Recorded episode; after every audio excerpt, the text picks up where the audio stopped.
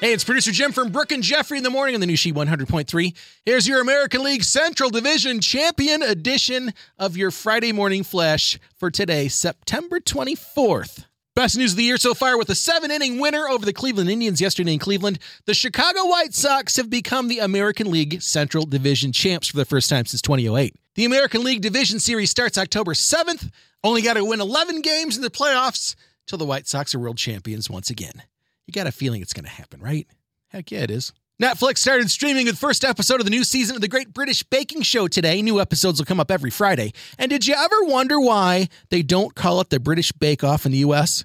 You can thank our good friends at Pillsbury for that, who've been doing the Pillsbury Bake Off since 1945. But just like the John Hancock Building, Sears Tower, and Comiskey Park, it will always be the Great British Bake Off to me. Cheers to you, Paul Hollywood. Bummer news from Lisle. the Eyes of the Skies Festival, after being canceled for the past couple years because of COVID.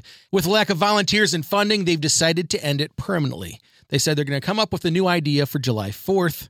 Hopefully, it returns in some form.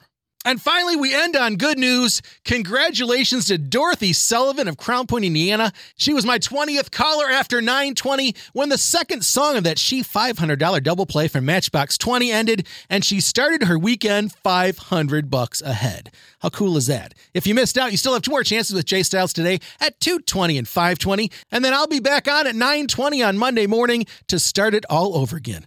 It's so easy just be the 20th caller after that second song, and we'll give you 500 bucks. Have a great weekend, and thanks again for listening to She 100.3. Hits of the 80s, 90s, and 2000s.